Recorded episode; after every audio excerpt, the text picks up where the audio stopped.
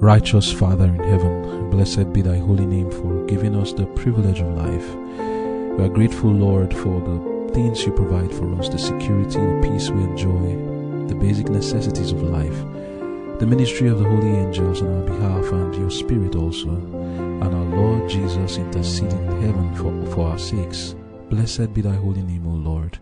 We ask, Lord, that all this work done on our behalf shall not be in vain, that rather we would make our calling and election sure. As we fellowship with you now, may this be a means to make our calling and election sure, that the word of God may richly dwell in us, to the end that we may reflect the image of our Lord and Savior Jesus Christ fully, that our defects of character may be removed, that we may be washed, and we may be without spot, wrinkle, or any such thing. To this end, Lord, I pray, grant me of your Spirit. Put your words in my mouth, that blessings may be spoken to your children, and that through your Spirit I may speak as the oracles of God. In Jesus' name I pray. Amen.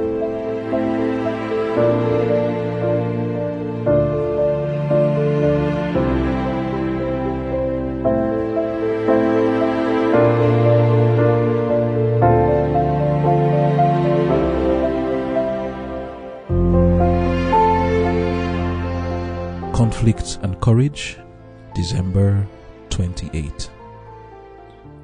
We need not despair. For a just man falleth seven times, and riseth up again, but the wicked shall fall into mischief. Proverbs chapter twenty-four, verse sixteen.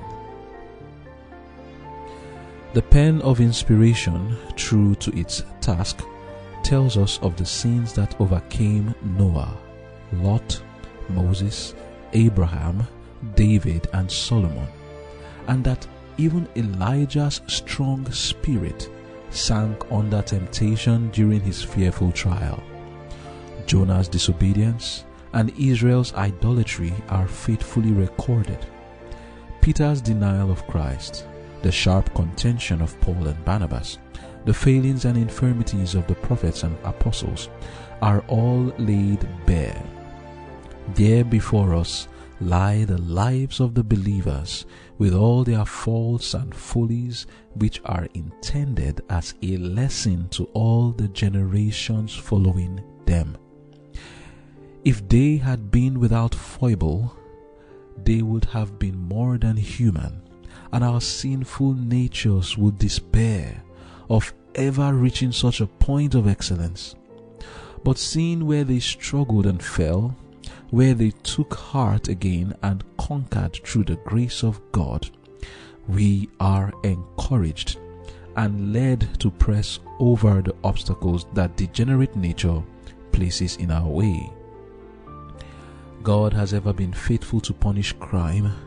He sent his prophets to warn the guilty, denounce their sins, and pronounce judgment upon them. We need just such lessons as the Bible gives us. For with the revelation of sin is recorded the retribution which follows, the sorrow and penitence of the guilty, and the wailing of the sin-sick soul come to us from the past, telling us that man was then, as now, in need of the pardoning mercy of God.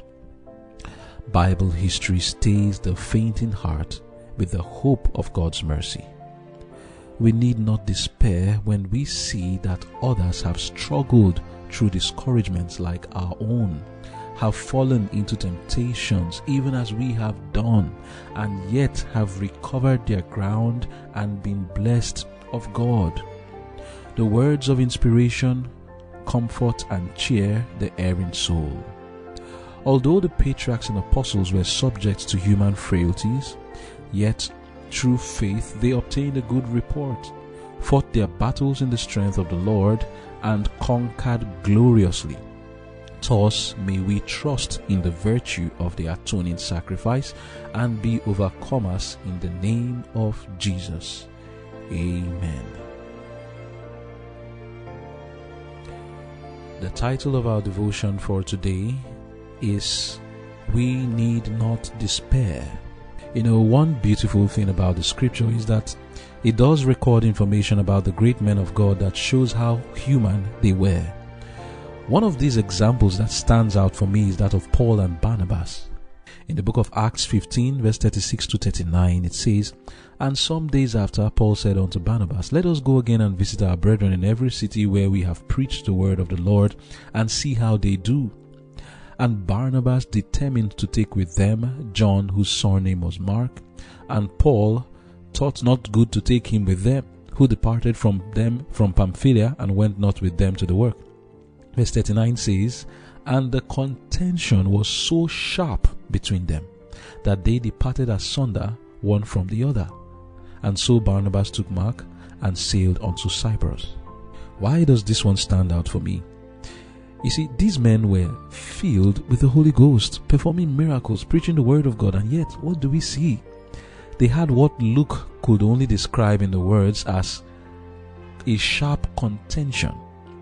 It is because of the fact that these men were described as being filled with the Holy Ghost that I say it stands out for me. Then there's another one that stands out in the case where Paul rebuked both Barnabas and Peter for their dissimulation.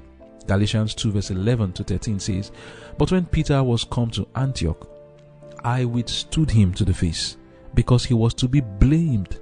For before that certain came from James, he did eat with the Gentiles.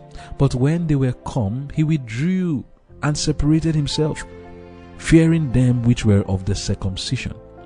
And the other Jews dissembled likewise with him, insomuch that Barnabas also was carried away with their dissimulation." In another version it says, "The other Jewish believers also started acting like cowards along with Peter, and even Barnabas was swept along by their cowardly action." Another version says, "The rest of the Jews also joined with him in this hypocrisy, so that even Barnabas was led astray with them by their hypocrisy." Verse fourteen now says, "But when I saw that they walked not uprightly against, according to the truth of the gospel, I said unto Peter before them all, If thou, being a Jew, livest after the manner of Gentiles, and not as do the Jews, why compellest thou the Gentiles to live as do the Jews?" Now, my point here is that this was another contention. One can only imagine how these men, filled with the Holy Ghost as it were, would descend to be pretenders, hypocrites, dissimulators at this time. But who am I to speak lightly of them? No, that's not my intention. But I'm just bringing up these events because they are on record for us for a purpose, not as a means for us to doubt the work of the Holy Spirit in the life of these saints or to mock these men of God. On the contrary, they are on record as a means of encouragement to us. Like we read in Conflict and Courage, page three sixty-eight, paragraph two, "There before us lie the lives of the believers with all their faults and follies, which are intended as a lesson to all the generations following them." So what's the lesson? If they had been without foible, they would have been more than human, and our sinful natures would despair of ever reaching such a point of excellence. But seeing where they struggled and fell, where they took heart again and conquered through the grace of God, we, I am encouraged and led to pass over the obstacles that degenerate nature places in my way. Amen. I have my own times of hypocrisy, just like, like Peter and Barnabas and the other Jews. And there's, that doesn't mean that I cannot overcome. Like yesterday, we studied in our devotion what has been set before us to reflect the image of Jesus fully, that not even by a thought would we be brought to yield to sin. Maybe someone is saying, yes, it is true, it is possible, but not for me. I mean, it is possible for Daniel, he had the best education. It is possible for Joseph, he grew up with Jacob. It is possible for Moses, I mean, his mother Jochebed and um, Amram, they, the parents Jochebed and Amram, they trained him well. And you are thinking, oh, it's possible for these people, but not for me. Lying before us is the example of people like Peter, is the example of people like Judah, who was a secret fornicator, and he wanted to do it secretly, not knowing that he was sleeping with his own daughter-in-law, but he repented of this sin. Noah had a moment of folly in his life where he embarrassed himself. It is for this reason that I consider it to be wholly out of place that a fellow Christian would see his brethren overtaken in a fault and would think to use that as a reason to cast doubt on the sincerity, the experience, and the allegiance of his brother. It is always painful for me to hear someone say, I saw this person say this, or I saw this person do that secretly. And then the next thing that follows their comment is, and you call yourself a Christian. Or they will say, later you will come to church and be giving sweet contributions. Yes, my brother. Yes, my sister. They give sweet contributions. Just like Peter. Just like Barnabas. Just like the other Jews. Just like Noah, who fell into the sin of drunkenness. He can still give his sweet contributions in church. If you want to take away from people the advantage of coming to Christ just because you know one sin in their life, or you are privy to hear about one fault in their lives, and you want to do that to them, you are not doing anything short of what Ham did to Noah. I, when you do that and say, oh, later you come to church and give sweet contributions, then you are just punching below the belt. It is the adulterer and murderer like David who gave great contributions. Much more than the, that, sister or brother, you despise. David wrote many psalms which today are a blessing to those who read it. It was Noah who drank himself to stupor to the point that he was naked, that was used by God to preserve the whole of humanity. It was Paul who engaged in a sharp contention and was mistrusting of Mark and Barnabas, who was a murderer himself, that was still used by God to be an apostle to the Gentiles, to bring them out of darkness into the marvelous light of the Lord. It was Moses, proud and also self-confident murderer, who was used by the Lord to bring about the foundation of the law of God which we all enjoy today. When we stoop so low to hit below the belt and use these people's weaknesses against them, because we have been privy to know some fault in the life of someone you know today, not just those in the Bible, because you've been privy to hear or see some true fault that exists in someone today, and you know this person to be someone who is striving to keep the commandments of God. If we look down on them, we are just being like Ham. We only evidence that we have the spirit of Satan that was in Ham. What did Ham do? Patriarchs and Prophets, page one seventeen, paragraph two. It says, the unnatural crime of Ham declared that filial reverence had long before been cast from his soul, and it revealed the impiety and vileness in his character. These evil characteristics were perpetrated in Canaan and his posterity, whose continued guilt called upon them the judgments of God. End of quote.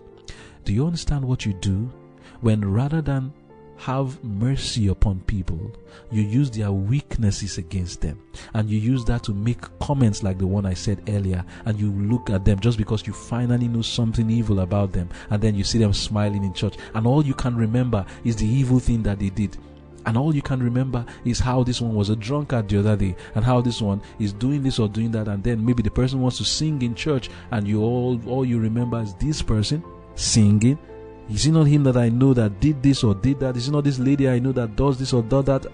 And you are remembering all of those things, and you are despairing. Or, rather than despair, you look down on people. That's not what we are supposed to do.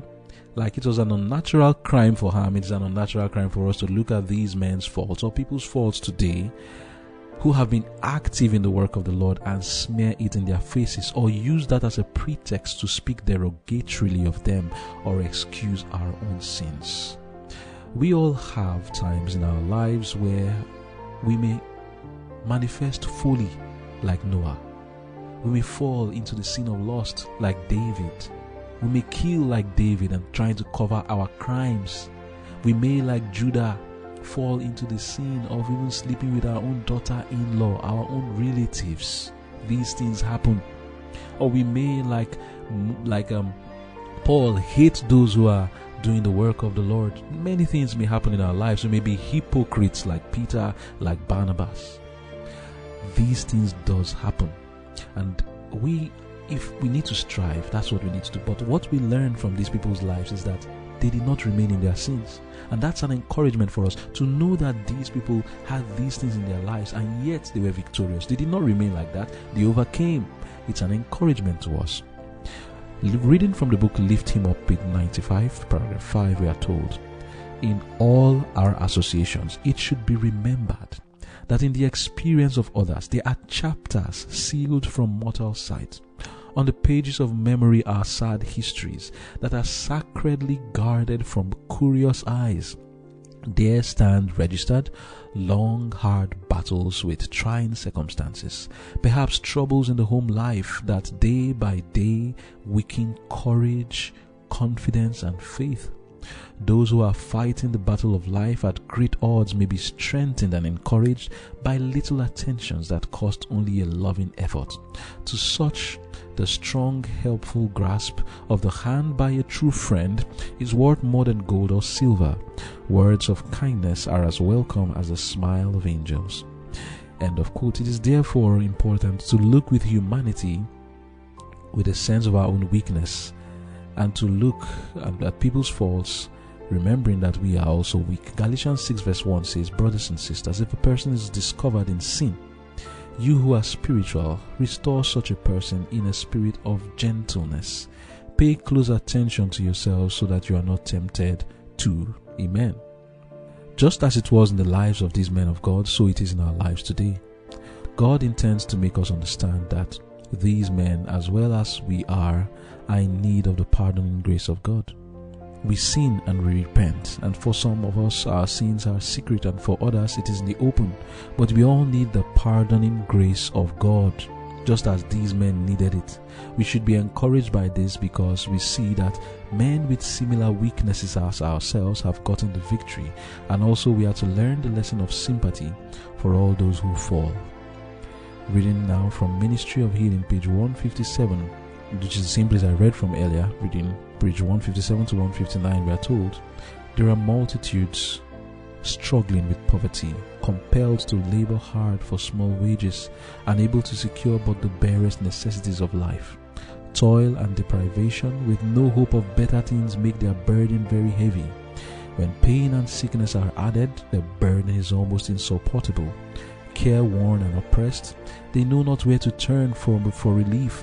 Sympathize with them in their trials, their heartaches and disappointments.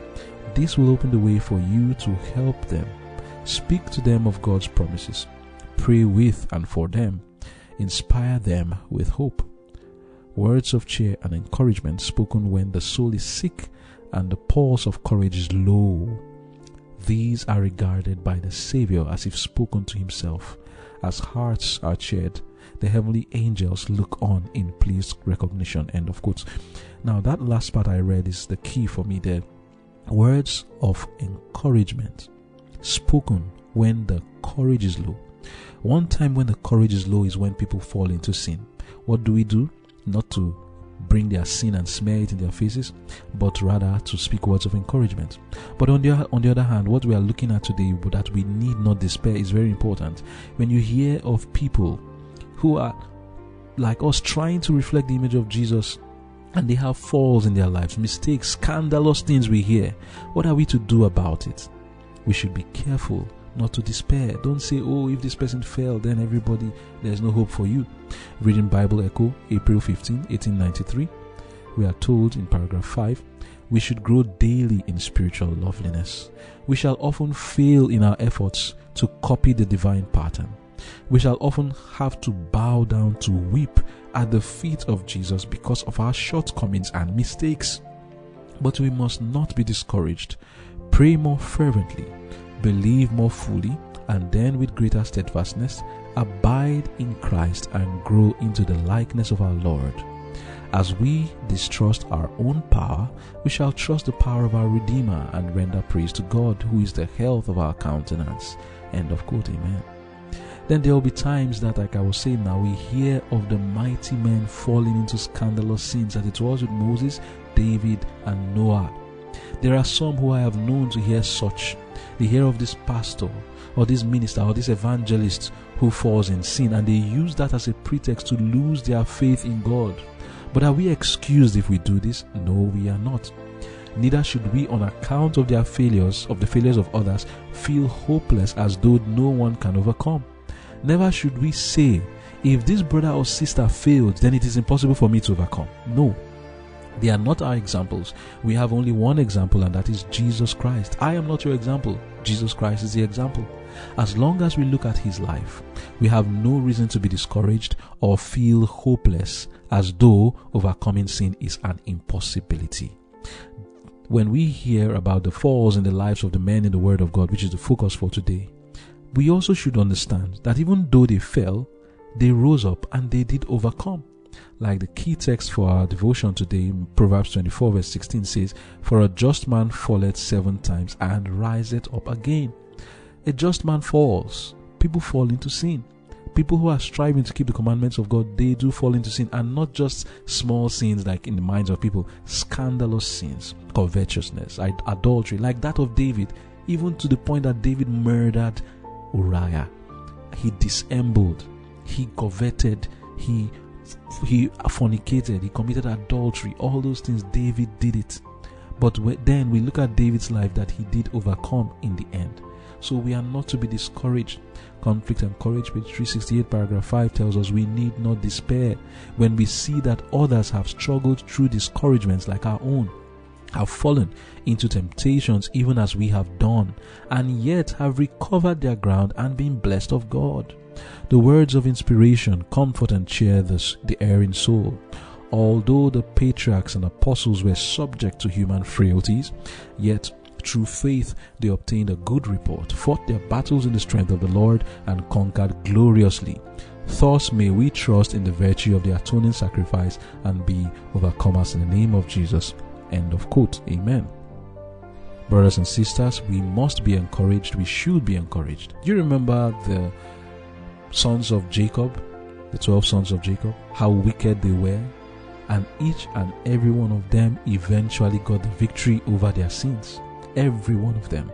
Reuben, Simon, Levi, Judah, these four were the topmost of the wicked people, but they all got the victory. Even Simeon, he got the victory. You can get the victory. As we hear of the stories of these men, even the apostles of Jesus, Peter's hypocrisy, the sharp contention between Paul and Barnabas, and then of our patriarchs like Noah, how he fell into that drunkenness. But they all overcame at last. The Bible speaks of Noah in the category of Daniel. When he was speaking in the book of Ezekiel fourteen, he said, even though Noah, Job, and Daniel were in the land, they will not save any other person than themselves. Noah is put in the category of Job and Daniel. Yet this man was that man who fell into drunkenness. He repented. Are you an alcoholic? Look at Noah. He changed. He fell once in his life. There was a time of folly, but he repented. Are you struggling with any form of sexual sin? Look to David, Solomon, Judah. They overcame. Are you struggling with desire for self-exaltation? Look at James and John. They wanted it, but they overcame. Are you struggling with covetousness? Is that what the trouble is? Then you can still look to all the apostles of Jesus.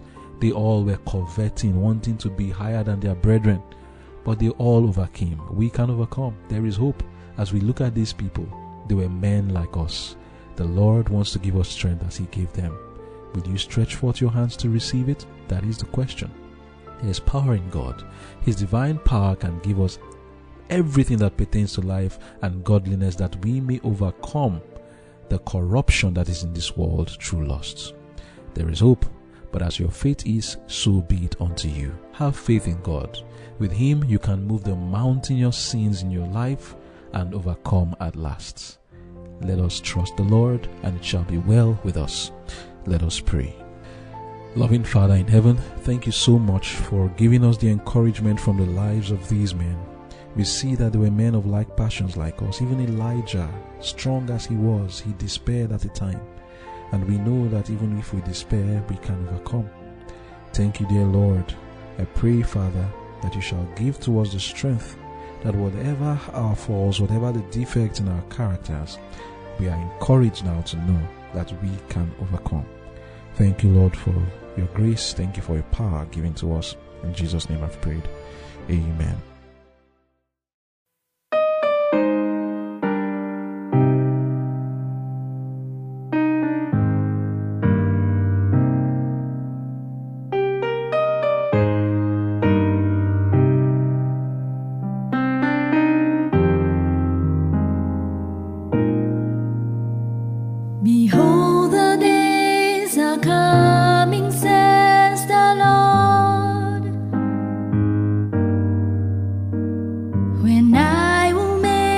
make a new covenant with the house of Israel and with the house of Judah.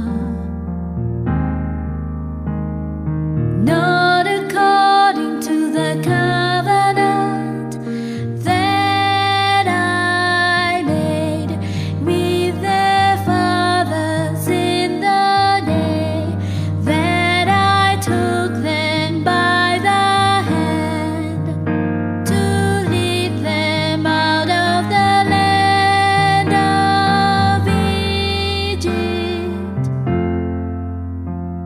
My covenant is the covenant that I will make with the house of Israel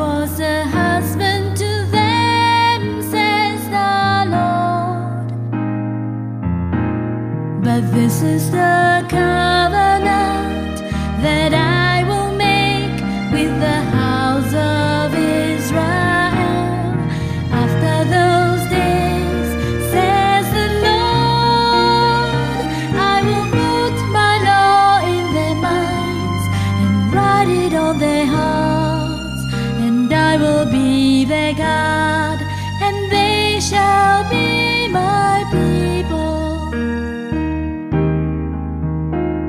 Behold, the days are coming, says the Lord, when I will make a new covenant with the house of Israel and with the house of Judah. Not according to the covenant